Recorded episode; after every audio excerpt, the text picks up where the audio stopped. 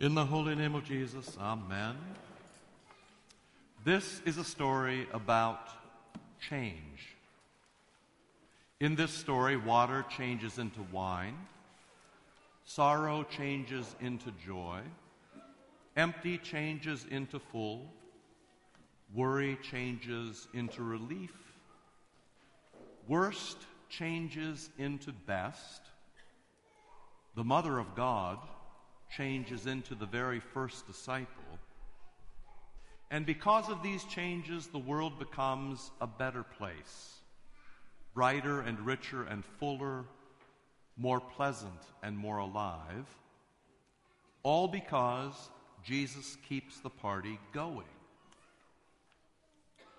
It is often said that people hate change, but I am not convinced. Let's say that today, as you go out, I give each one of you a million dollars. That would be a big change, and it would also increase Sunday attendance. but I hope you wouldn't be angry. And I hope that you would not count it as a loss. I hope you would count it as a gain. I hope you would count it as a gift and a blessing. I hope you would use it well that you would consider that change a gift, and with that change, you would make some changes of your own. I actually do not think it's true that people hate change. They don't hate change. What people hate is loss. It's loss that Jesus' mother fears today in the text. She doesn't want the guest to be unhappy. She doesn't want the bride to cry. She doesn't want the steward to be fired, and she does not want the groom to be shamed. The Blessed Virgin Mary doesn't want anyone to suffer. She doesn't want them to suffer any kind of loss. Now, all of that may seem mundane to us, especially because we know this story so well. It's often called Jesus' first miracle. But this story is not mundane and it also is not Jesus' first miracle. It's not mundane because Jesus is a real guy who is engaged with our real problems. And it is great when somebody loves us like that. It is great to have somebody love you so much that they will tend the details. It's great to be loved in a way that it spares you pain. It's great to be loved by somebody who will go out of their way and do their best for you. Life is so often hard and empty and embarrassing and even tragic.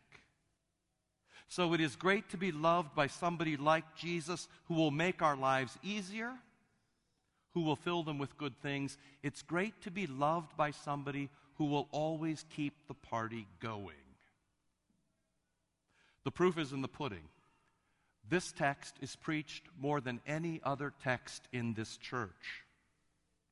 It is regularly used for one of the happiest days of our lives, the days that we are married. You can always tell that this story resonates with people as they come. It's this glorious day, and bride and groom and all their guests have this sense that Jesus is present and Jesus is there for them and Jesus is about to make some changes. Jesus is going to take two families and make them one. Jesus is going to take two lives and yoke them together. Jesus is going to make two persons one flesh. And Jesus is there to keep the party going. But it works the other way too. One of the most difficult funerals we've ever had at St. John was a funeral for a young man who was beaten to death with a hammer by his best friend and then put in his pickup truck and set on fire. At that funeral, this was the text. Everything was lost that family came and they were completely empty, much like the jars in the story. They hated their lives and they needed change. And the only way to save the day was to have Jesus step in and change them, to be for them, to tend the details, to love them in a way they had not been loved before. The only way to save the day was to have Jesus appear to make wrongs right, to raise the dead, to keep the party going, to convince them that their son, whom they loved so much, had entered an ongoing party around the heavenly Eucharist that got better and better forever and ever. Amen. So this is not mundane, this is life itself. And this is not Jesus' first miracle. And that's good news for all of you here. Jesus' first miracle, at least his first miracle on earth, was Christmas. Being born in a manger in flesh and blood, just like yours, of the Blessed Virgin Mary. Beautiful and bright. And just to be precise, you'll notice that verse 11 does not say that this is Jesus' first miracle. It says it is Jesus' first sign, his first pointer. So he changes water into wine, and that points to him and says, This is the Christ, this is the Son of God. Pay attention to him, follow him. That's my mother, these are my disciples. We are here to change things, we are here to keep the party going. So, right now, you might take a moment and think about what needs to be changed in your own life. We've already knelt and confessed our sins, and all of that has been forgiven. My advice then is that you leave those sins here. That was a change in your life. Jesus takes away your sins. The only way they can hurt you is if you take them back. Don't take them back. When you leave this morning, leave your sins here. That will be a change in your own life. And here's another way to change. You might think of all the happy, positive things that Jesus is doing in your own life right now. You might, in fact, count your blessings.